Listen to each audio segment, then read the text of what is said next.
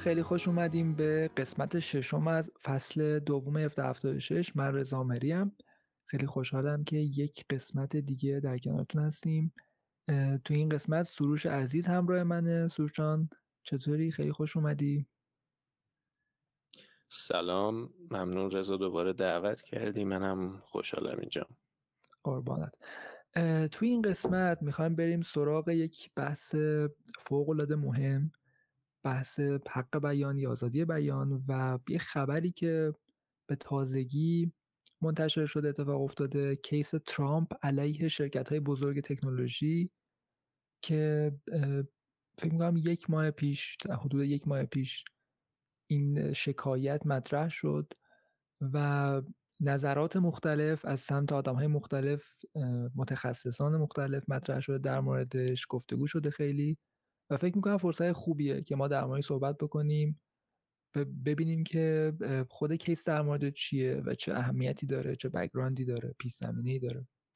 اول در مورد case من یه توضیح خیلی مختصر بدم. اینکه توی این case یا این شکایت ترامپ از شرکت های توییتر، فیسبوک و گوگل شکایت کرده از مدیران عاملشون شکایت کرده برای نقض حق بیانش و برای سانسورش در این سه پلتفرم که احتمالا می‌دونی که از هر سه پلتفرم ترامپ رو بند کردن اکانتش رو بستن و بیرونش کردن.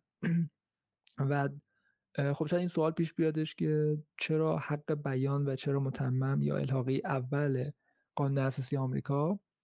دلیلش اینه که توی این دادخواست استدلالی که تیم ترامپ به کار برده اینه که این شرکت ها با اینکه شرکت های خصوصی هستن اما با فشار مسئولان حکومتی مثل کملا هریس مثل نانسی پلوسی و هماهنگی با حکومت آمریکا یا سازمان های فدرال آمریکا تصمیم گرفتن این کار رو انجام بدن. پس یک نقش حکومتی یا حاکمیتی ایفا کردن پس ترامپ به عنوان شهروند و حالا افراد دیگه ای که می‌تونن شکایت بکنن به عنوان شهروند در مقابل حکومت آمریکا قرار می‌گیرن. پس می‌تونن از الحاقه اول استفاده بکنن. سروش نظر چی در مورد این استنباط من؟ درسته؟ چطور فکر می‌کنی؟ ببین حرفی که داری می‌زنی به طور کل درسته. ولی اگر یاد باشه خودت هم در اپیزودهای قبلی که صحبت می‌کردیم مثلا سر دعوی که حزب ها از هم داشتن یا مردم از دولت شکایت می‌کردن و اینها یک بحثی وجود داره به عنوان در واقع تفسیر قانون. اینکه ما اصلا قانون رو چطور باید تفسیر بکنیم و در واقع کی زورش بیشتره. یعنی اینکه قانون چی هست درسته ولی اینکه این قانون چطور در مورد یک کیس تفسیر میشه و قضاتی که میان این تفاصیل رو میشنون و حالا نتیجه گیری می‌کنن اونها چطور نتیجه گیری می‌کنن؟ درست در مورد این کیس حالا این کیس هفتم جولای حدود یک ماه پیش در واقع توسط ترامپ در فلوریدا پر شد و حالا بحث بر سر اینه که احتمالا این کیس رو ببرن و در کالیفرنیا و در دادگاه های اونجا بهش رسیدگی کنن.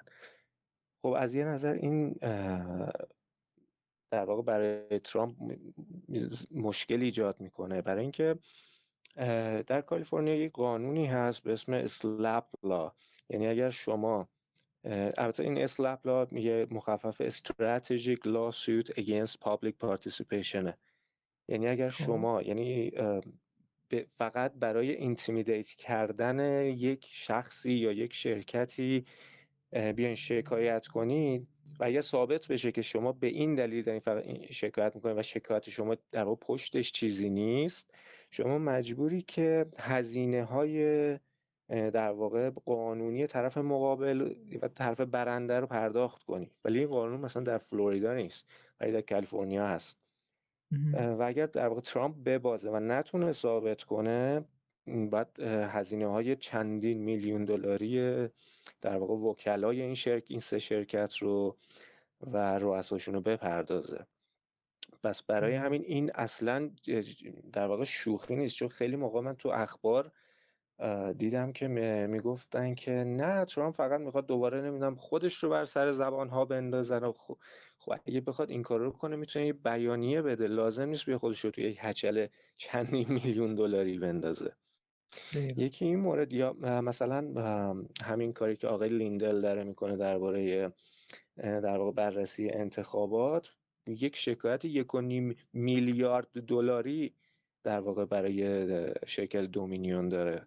خب این آدم برای چی باید این کار کنه؟ خب یک چیزی هست که دارن این هزینه ها رو پرداخت می‌کنن که به یک نتیجه ای برسن حالا در مورد این case در واقع یک سری شواهد هست. همونطور که گفتی شواهد public ه که مثلا نانسی پلوسی کامالا هریس دکتر فاوچی به صورت public اومدن از این شرکت ها در واقع درخواست کردن که آقا این رقیب ما رو آقای در واقع رئیس جمهور رو یعنی در زمانی که ترامپ سر کار بود اینو block ش کنید.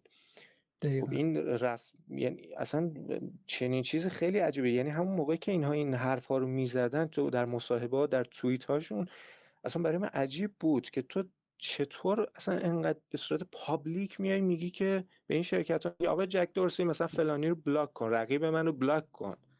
و اصلا هیچ کس هم کاریت نداره. و این, این یک مسئله است و اگر این در واقع شکایت بره به دادگاه و اصلا وارد پروسه قضایی بشه در واقع این شرکت ها مجبور میشن که ایمیل هایی که با هر سیاست مداری داشتن بیان رو بکنن در دادگاه ها ولی میگم مهم اول اینه که اصلا دادگاه شکایت رو بپذیره و اصلا شکایت رو باز بکنه و وارد پروسه قضایی بکنه. حالا در این مورد یک وکیلی بود آقای رابرت بارنز که احتمالا میشناسیش. ایشون یک مصاحبه کرده و گفته که این نوع شکایتی که ترامپ داره می‌کنه که در واقع بهش میگن class action lawsuit یعنی شکایت شکایت گروهی از مردم از گروهی دیگر است. مثلا می‌تونه یک گروهی از مردم از یک شرکت باشه و حالا ترامپ به نمایندگی از این در واقع گروه داره این شکایت رو پر می‌کنه.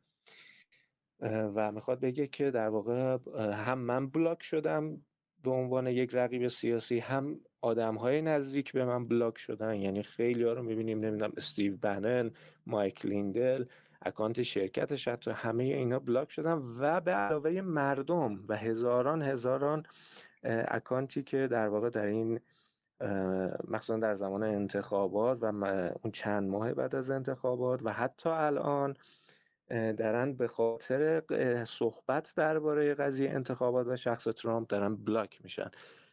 خیلی جالب بود. من همین یک ربع پیش بود فکر می‌کنم. داشتم تلگرام بالا پایین می‌کردم. دیدم خانوم لیز هرینگتون که به قول spokeswoman ترامپه خب. توسط توییتر همین الان account ش restrict شده. یعنی همین الان که ما داریم صحبت می‌کنیم یک نفر دیگه که مربوط به یعنی در واقع از افراد نزدیک به ترامپ توییتر بستتش. و این در واقع قضیه هر روز است و این باید یک جایی در واقع قضیهش مشخص بشه که اصلا این شرکت ها حق در واقع قانونیشون تا کجاست؟ یعنی این خط قرمز تا کجاست؟ تو اصلا تا کجا می‌تونی جلوی یک صحبت یا نظر یا یک شخص رو بگیری؟ و به نظرم موضوع اصلی اینه. موضوعی که داره ترامپ مطرح می‌کنه. دقیقا. من تو کانال دیشب یه پستی نوشتم و به این اشاره کردم که اتفاقی که الان داره میفته فقط نیست به ترامپ یا جمهوری خواهان یا کانسرواتیوا و برای آدمهایی حتی با نگرش های نزدیک به صاحبان این هم داره اتفاقای عجیبی میفته و حذف میشن سانسور میشن. مثلا چند وقت پیش یک متخصصی فکر کنم متخصص ویروس شناسی بود. در مورد کووید یه توییت زده بود و یه اطلاعاتی یا منتشر کرده بود و اکانتش رو مسدود کرده بودن توییتر یا progressive یا آدم های لیبرال چپگرایی که یه جاهای حرفایی می‌زنن که نباید و اینها رو حذف کردن. من یادمه که بله. قبل از انتخابات فکر می‌کنم بریت برت وینستاین یا همچین فردی اگه اسمش درست گفته باشم یک کمپینی رو انداخته بود یک لحظه صدات قطع شد. کیو گفتی؟ برت واینستاین فکر می‌کنم. آها بله بله بله. یک کمپینی رو انداخته بود که آدم هایی که نگرش های مختلف دارن بیان که هم دیگه کار بکنن چه لیبرال چه conservative و به هیچ کدوم از کاندیدهای اصلی رای ندید یعنی نه ترامپ نه بایدن. و توییتر حتی این account هم بسته بود. یعنی account یه آدم لیبرال کسی که خودش احتمالاً progressive می‌دونه. و فقط به بله. خاطر اینکه گفت به بایدن رای ندید یعنی اصلا بحث محدود نیست به اینکه یک نگرش خاص. تو فقط کافی اون روایتی که اینها دوست دارن و یه جای خراب بکنی. بدونش دلیلی می‌تونن اکانت رو ببندن و تو رو مسدود بکنن. یه نکته هم وجود داره اشاره که این در واقع کلاس اکشنه و فکر می‌کنم این به این معنیه که همه این آدم ها با نگرش های مختلف اگه دغدغه حق بیان داشته باشن می‌تونن تو این شکایت شرکت بکنن و این نکته خیلی مهمیه بله. درسته؟ آره ببین حالا من یادم نیست اینو گفتم یا نه در واقع ترامپ اومد یک وبسایتی هم معرفی کردن و از یک ماه پیش که این قانون یعنی این شکایت میگم قانون و از شد به مردم گفت هر, هر کدوم از شما که در واقع توسط این شرکت رو بلاک شدید به اونجا رجیستر کنید و در واقع یک عضوی از این شکایت بشید. و تا به حال بالای 65 هزار نفر در واقع رجیستر کردن و احتمالا خب در واقع می‌تونن بیان اونها موضوع شکایت بشن بگن که آقا ما هم به این دلیل در این شرکت ها دارن یعنی فقط ترامپ نیست و یا چند نفر دوستان و اطرافیانش که بلاک شدن مردم دارن گروهی بلاک میشن به خاطر طرز فکرشون یا حتی ایده هایی که دارن. مثلا همین آقای برید واینستین که مثال زدین این آدم اصلا طرفدار ترامپ نیست. یه کاملا لیبراله و خیلی آدم های دیگه مثل این. یا یادم حتی الندر شویتس هم گفت گفت من مثلا با یه آقایی مثلا مثل رابرت کندی داشتم یه دیبیتی می‌کردم و اینا هر دوی ما رو بستن. یعنی و اون مثلا ویدیو رو پاک کردن. خب این خیلی خیلی خیلی چیز بدیه. دقیقا. خود الندر شویتس هم لیبرال دیگه. اونم بله راحت بله. گفته که بایدن رای دادم و با, بله. با وجود همچین نگرشی ولی حتی این فردم تحمل نمیشه. پس بحث فقط محدود به یک نگرش خاص نیست و اینکه این بحث اهمیت داره یا نداره برای من خیلی روشنه من فکر کنم اگه کسی تو یک سال اخیر جای غیر از زیر سنگ زندگی کرده باشه متوجه متوجه آره. میشه جدی که چه خبره چون اخباری که از بله. آمریکا میاد مثلا زاکربرگ چند صد میلیون دلار کمک کرده به یک مؤسسه به یک بنیادی که بره صندوق رأی بخره انتخابات رو دستکاری بکنه و خب این نشون میده که اینا دیگه اصلا بحثشون یک وبسایت یا یک پلتفرم نیست. بحث الان بله. قدرت کنترل آمریکا و کنترل قدرتمندترین حکومت جهانه. بحث خیلی گسترده شده. و خب فکر می‌کنم بحث خیلی ساده در نظر بگیریم که حالا این وبسایت مثلا فیلتر بمونه نباشه چی بشه خیلی بحث گسترده تره. بله. اگر یادت باشه در این چهار سالی که در واقع ترامپ سر کار بود خیلی هی بهش غر می‌زدن آقا این مثلا درباره این section 230 که یک مسئولیتی برای این وبسایت ها ایجاد می‌کنه که بگه که اتفاقات و عقایدی که توسط user ها داره در وبسایت من میفته مسئولیتش با منه. پس من حق دارم در واقع محتوایی که user ها در وبسایت من تولید می‌کنند را در واقع مدیریت کنم. حالا این البته این قانون چه موقعی ایجاد شد؟ فکر می‌کنم اواخر دهه 90 و این حدودا بود که اون زمان اصلا این وب فیسبوک که اصلا وجود خارجی نداشت و در واقع وبسایت ها در این حد قدرتمند نبودن که بخوان اصلا حتی سرمایه های اینجوری داشته باشن با سیاست مداران در واقع نشست و برخواست کنن. اون موقع مثلا آمازون انقدر اصلا بزرگ نبود نمی‌دونم شاید حتی وجود نداشت نمی‌دونم.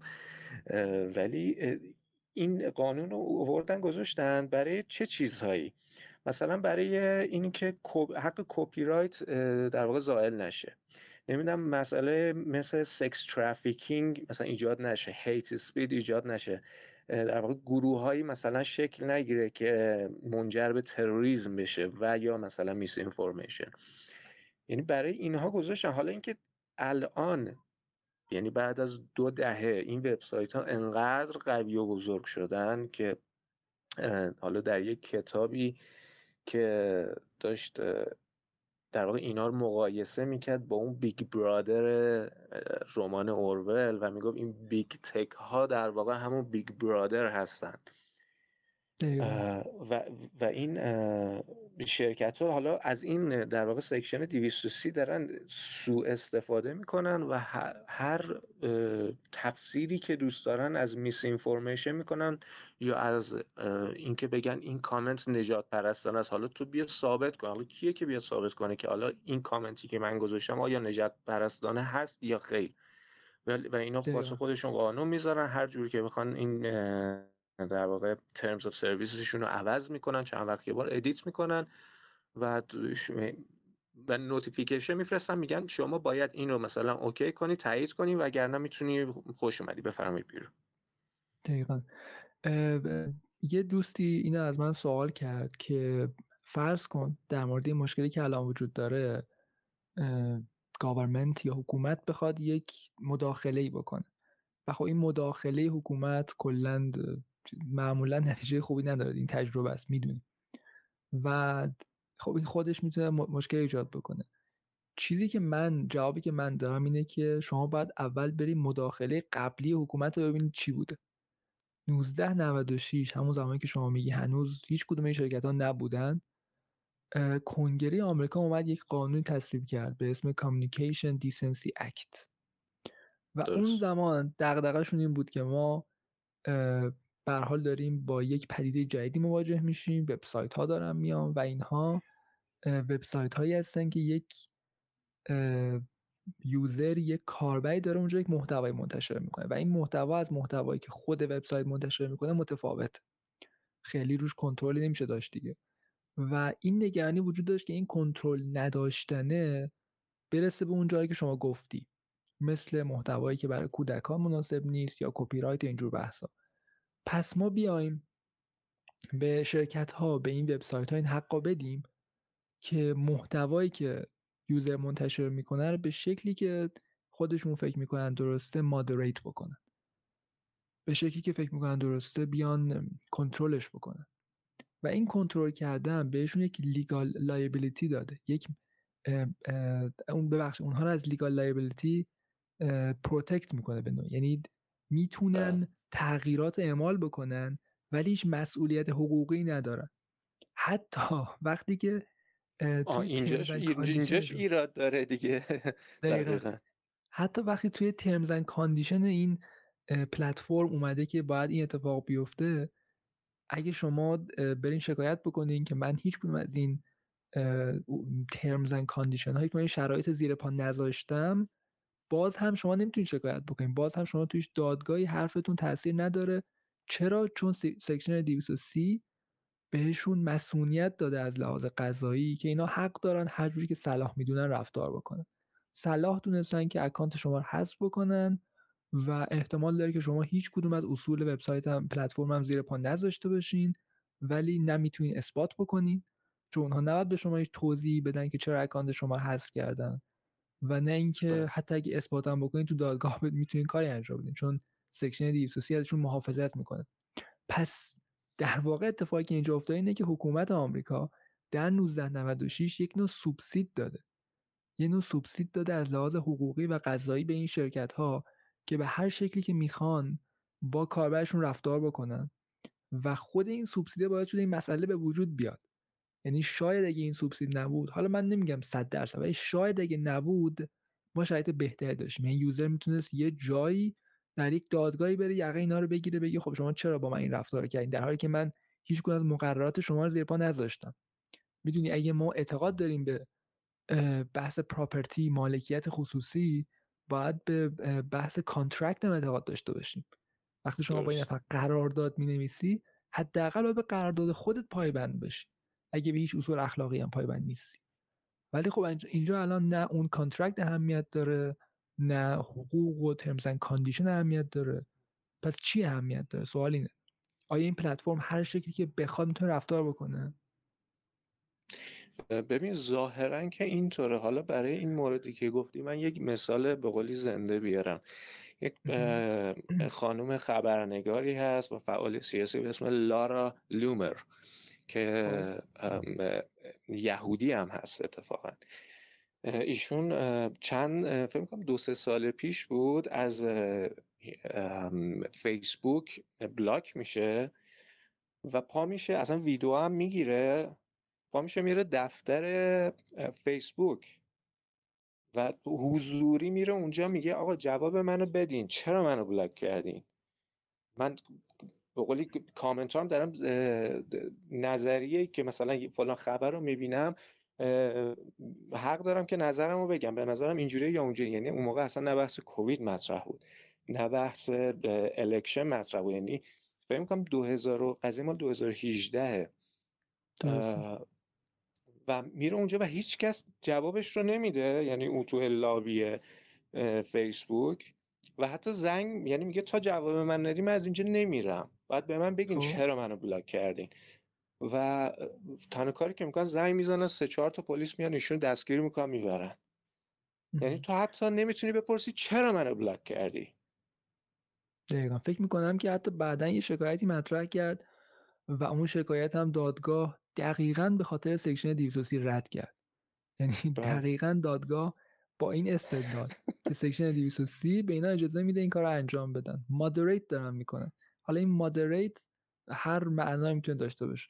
و جالبه که الان اصلا اینها خودشون رو ادعا می‌کنن که خب ما پلتفرمیم ما publisher چیزی publish نمی‌کنیم publisher نیستیم. در حالی بله. که خب این بحث fact checking که اینا دارن علامت راه می‌کنن به بله. وضوح دارن publish می‌کنن دیگه محتوا منتشر می‌کنن. به شکلی که می‌خوان دارن دارن ذهن مخاطب شکل میدن مسیر میدن. و حتی دیگه اون پلتفرم هم نیستن. یعنی دیگه معلوم نیست که این اینا چی هستن. به هیچ کدوم از اون چیزهایی که در section 230 اومده پایبند نبودن. نه سعی کردن به شکل درست moderate بکنن نه سعی کردن به عنوان پلتفرم رفتار بکنن. و خب این بحث خیلی مهمیه و چیزی که این case خواسته به نظرم مهمترین چیزی که این case ترامپ علیه این شرکت ها. مطرح کرده اینه که section 230 باید حذف بشه و غیر قانونی شناخته بشه. که فکر می‌کنم خیلی اهمیت داره. ببین من حتی یعنی از یک سری مثلا میشنیدم یعنی کامنت ها رو که می‌خونم حتی خیلی نکته مهمی میگم. میگن حتی نمی‌خواد اینو حذف بکنید اما اون شرکت اگر قراره چیزی رو در واقع block کنه شخص رو block کنه کامنتی رو حذف کنه باید بر اساس قانون و constitution باشه که اینطور نیست الان. یعنی حتی میگه okay block بکن. اگر یک کسی مثلا عکس پرن گذاشت block کن. اگر مثلا دعوت به یک اقدام تروریستی کرد block بکن. ولی باید اگر اون شخص بیاد شکایت کنه باید بر اساس قانون باهاش در واقع برخورد شه؟ آیا اون واقعا اون شکایتی که می‌کنه قانونیه؟ اصلا حق داشته باشه شکایت کنه و شما باید جواب بدی. حالا من میگم حتی تا همینجاش هم باشه باز خوبه ولی اصلا اینا دیگه اصلا گوش بده نیستن. یعنی انقدر قدرت گرفتن که من حتی در واقع به نظر می‌رسه در واقع حاکمین اصلی دنیا الان اینهان و شرکت های مثل این. یعنی در واقع شرکت ببین آدم هایی هستن یعنی حرف من اینه. خیلی از مردم فکر می‌کنن که در واقع اینا میان به رئیس جمهورها نماینده ها اینها رأی میدن ولی و, اینها دارن مسیر کشورشون رو تعیین می‌کنن در صورتی که خیلی از آدمایی که اصلا توسط مردم الک نشدن انتخاب نشدن اونها هستن که پشت پرده دارن این کارها رو می‌کنن.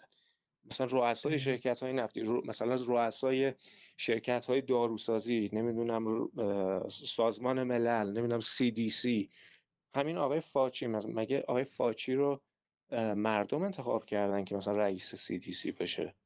نه ولی ایشون میاد یک کلمه مثلا میاد یه روز میگه ماسک نزنید بعد احتمالا از یه جای خبر بهش می‌رسه بعد میگه خب حالا ماسک بزنید.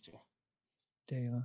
حالا این بحث خودش خیلی مفصله و یه, یه چیزی اصطلاحی هستش administration estate که من تو کتاب رندی بارنت که حالا تو فصل قبل همین صحبت کردم به این اصطلاح پرداختم و دولت آمریکا الان دولت فدرال الان داره کار قانونگذاری انجام میده عملا یعنی هم همین سازمانی که آدمایی مثل فاوچی دارن کنترل می‌کنن اینا دیگه بله. صرفا مجری قانون نیستن اینا خودشون قانون هم وضع می‌کنن قانون هر جوری بخوان تغییر میدن و عملا دیگه همه چی کنترل می‌کنن. به قول شما اینا انتخاب شدم نیستن. یعنی یه فردی که انتخاب شده مردم نیست داره خودش بله. قانون وضع می‌کنه خودش قانون اجرا می‌کنه. خب نظارت هم که دیگه اصلا هیچ. و کلا هیچی به هیچی میشه. و این وضعیتی که الان وجود داره. یه نکته که من می‌خوام اشاره بکنم ببین خب توی این کیس استدلالشون این بوده که این یک شرکت خصوصیه. یعنی ما کاری به خصوصی بودنش نداریم.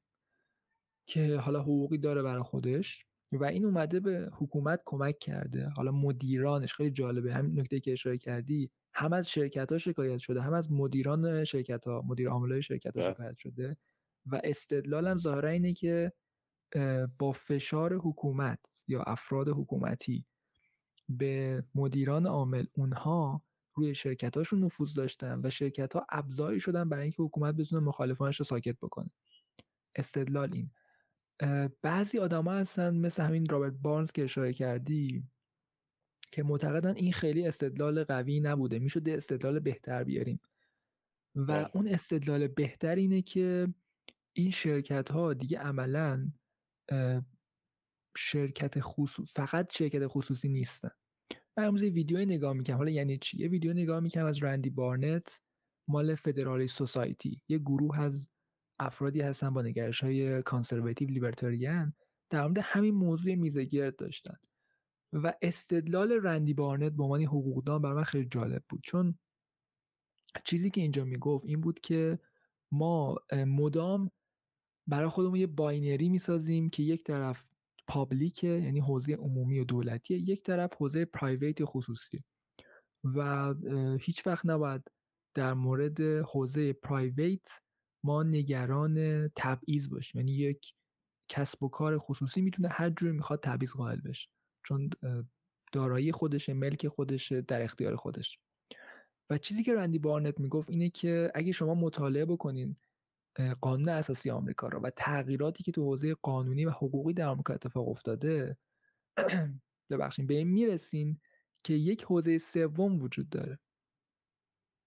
یعنی غیر از حوزه public و حوزه private ما حوزه سوم داریم و اون حوزه سوم چیزیه که رندی بارنت بهش میگه public accommodation accommodation یا common carrier و common carrier اتفاقا یه بحثی که بحث حقوقی قدیمیه. یعنی شما وقتی میرین قوانین بریتانیا رو مطالعه می‌کنین این بحث بوده که غیر از حوزه دولتی و حوزه خصوصی ما یه حوزه سوم داریم که خدماتی هستند که در اختیار بخش خصوصیه اما برای پابلیک برای عموم مردم. البته بارنت خودش سر اینکه این اینا چی هستن یکم مشکل داشت. اینکه ماهیتشون چیه؟ آیا اینا خدماتی هستن که مونوپولی و انحصار وجود داره؟ و فقط یک عرضه کننده دارن. یا اینا خدماتی هستن که برای عموم مردمه. خود این خود این ماهیت اینا مشخص نیست. ولی میشه تشخیص داد که بعضی خدمات اینطوری هستن. مثلا آب و برق جز کامن کریران تلفن جز کامن کریره اینا چیزایی هستن که همه آدمای جامعه استفاده می‌کنن برای پابلیک و شما نمی‌تونید بگین چون مثلا من از یه فردی خوشم نمیاد بهش خط تلفن نمیدم. یا چون از حرفایی که با تلفن می‌زنه خوشم نمیاد مثلا AT&T بیاد بگه که خب من به شما خط تلفن نمیدم. در مورد آب برق در مورد خیلی سرویس های دیگه نمیشه گفت و چیزی که رندی بارنت میگه اینه که ما تا وقتی از این دوگانه بیرون نیایم هیچ راه حلی وجود نداره. چون یه سری سرویس هست که monopoly ه عموما بهش نیاز دارن. امروز مثلا social network ها social website ها و نمیشه از یه گروه آدم بگیری به خاطر اینکه مثل تو فکر نمی‌کنن نظر چیه شما؟ درسته. ببین میگم باز اگر برگردیم عقب زمانی که این قوانین برای این شرکت ها گذاشته شده بود واقعا این وبسایت ها چیزی نبوده که نیاز روزمره آدم ها باشه. اون موقع آدم ها اکثرا در واقع روزنامه و خبرهاشون از طریق روزنامه ها و روزنامه کاغذی می‌گرفتن. الان دیگه روزنامه کاغذی وجود نداره. یعنی وجود داره ولی درصد آدمایی که استفاده می‌کنن شاید زیر یک درصد بشن. و حتی حتی اصلا بیایم جلوتر. بگیم الان خیلی شاید نرن روزانه مثلا وبسایت نیویورک تایمز رو نگاه کنن. همه میان توییتر مثلا نیویورک تایمز رو نگاه می‌کنن ببینن چه خبره. میرن توییتر سی ان ان رو می‌بینن و نمیرن تو وبسایتش. برای همین این در واقع شرکت ها حتی در واقع خود اصلا رسانه یعنی اینها دیگه. یعنی حتی سی ان ان و این مثلا نیویورک تایمز نمی‌دونم واشنگتن پست اینا دیگه میاد مرحله بعد. حتی اونها هم خبرهاشون اول از همه از طریق توییتر و فیسبوک و اینستاگرام اینها مردم می‌بینن تا این. بعد ممکن لینک بذارن بگن حالا می‌خوای اگه چیز در واقع اصل مطلب طولانی تر رو ببین برو تو link website. اکثر نمی‌کنن نمی‌کنن معمولا اون title رو می‌خونن و دیگه مثلا نتیجه گیری می‌کنن.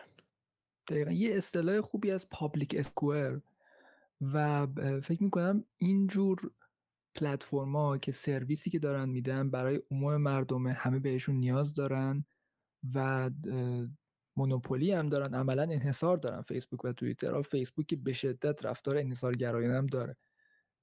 در مورد آره در مورد اینها میشه گفت که اینها الان public square ما یعنی اگه ما قرار یه جای جمع بشیم و گفتگو بکنیم بله. حالا ما که میگم شهروندان جهان. برای ما اینجاست. حتی در غربش هم که امکان assembly و جمع شدن انجمن وجود داره حتی اونجا هم دارن صحبت می‌کنن که عملا دیگه public square شده پلتفرم های اجتماعی. یعنی که اونجا آدم ها میرن صحبت می‌کنن ارتباط می‌گیرن communicate می‌کنن با هم.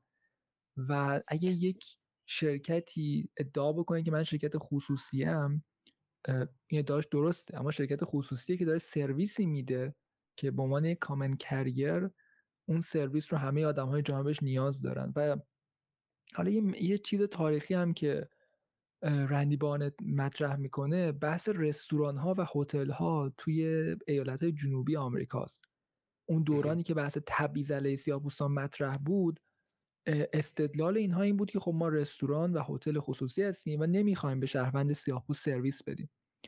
و به کمک الحاقی چهاردهم قانون اساسی که ایالت ها یا حکومت های ایالتی رو از تبعیض من کرده علیه شهروندان آمریکا اینها اومده اینو گسترش دادن. این اینها منظورم وکلای دیوان عالی آمریکاست. اومدن این استدلال رو گسترش دادن به اینکه غیر از حکومت بخش خصوصی وقتی سرویسی میده که اون سرویس همه آدما نیاز دارن مثل رستوران و هتل حتی اونجا هم نباید تبعیض وجود داشته باشه. حتی اونجا هم شما نمی‌تونید بگین خب من دلم می‌خواد که این سرویس رو به این فرد ندم به خاطر نگرشی که داره به خاطر رنگ پوستی که داره یعنی بحث اینه که خب انحصار وجود داره و احتمالا هر citizen هر شهروندی به اونها نیاز داره.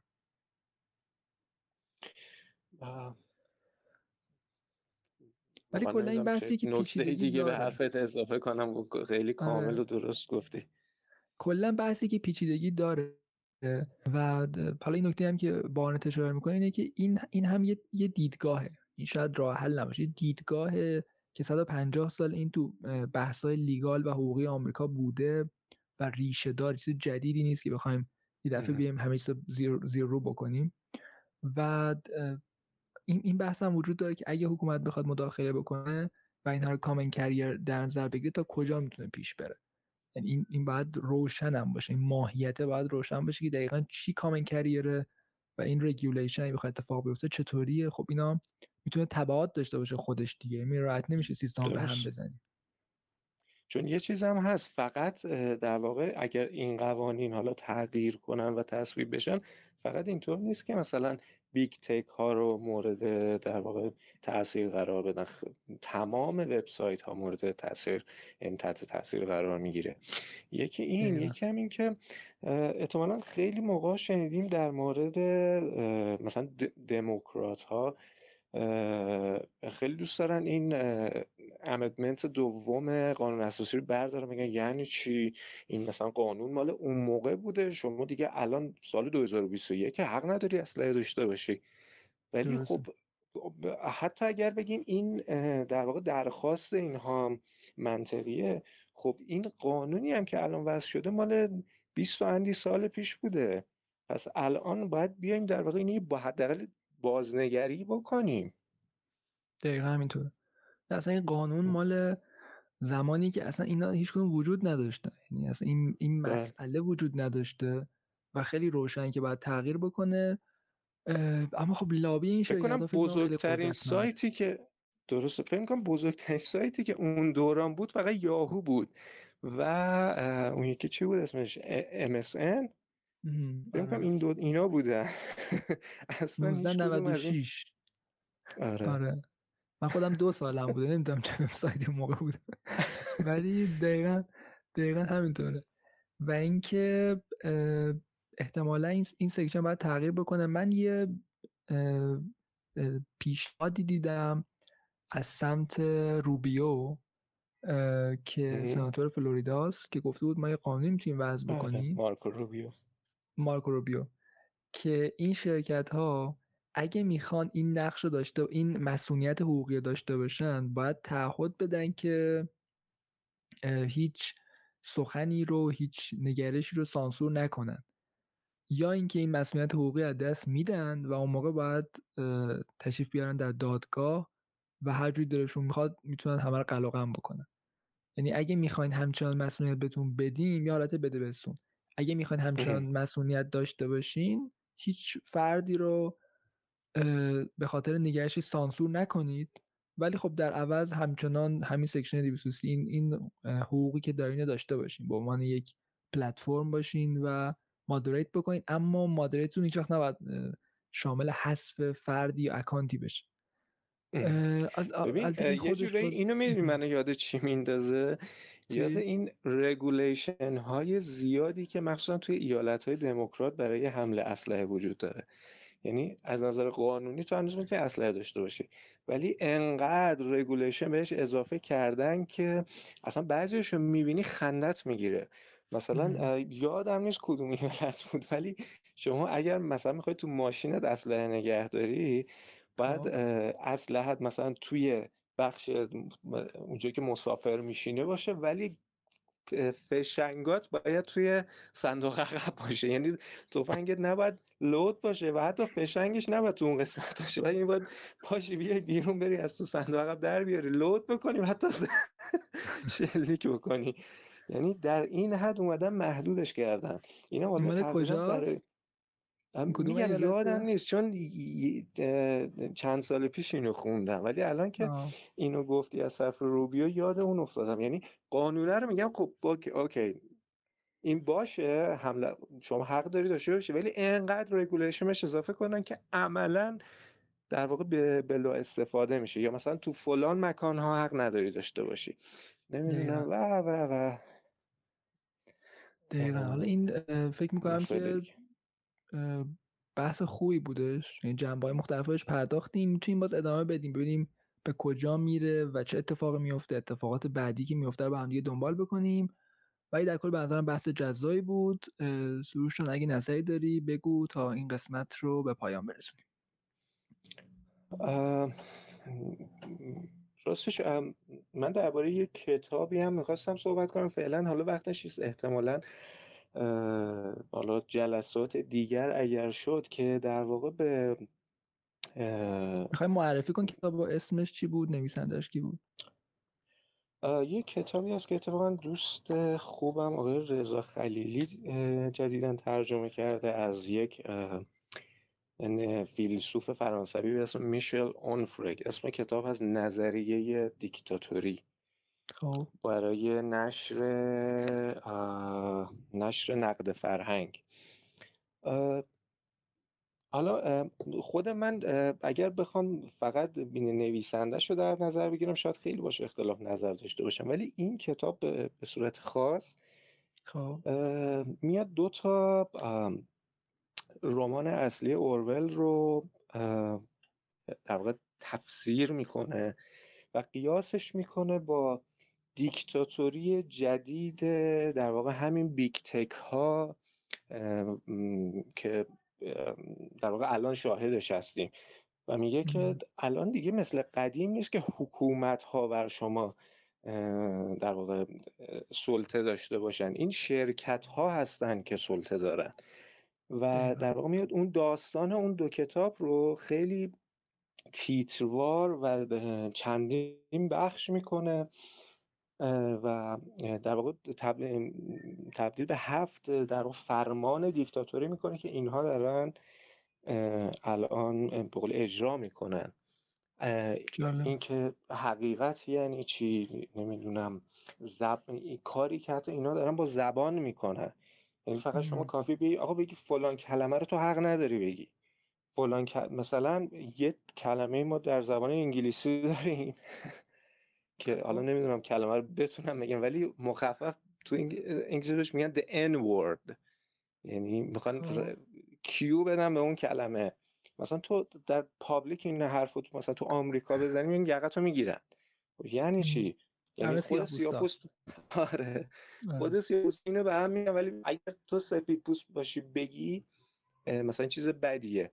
خب اینجا باز بس پس پس این یه یک نوع نجات پرستیه که یک نژاد حق داره یک کلمه خاص رو بگه و یک نژاد حق نداره اون کلمه رو بگه دقیقاً آره. و و حالا خیلی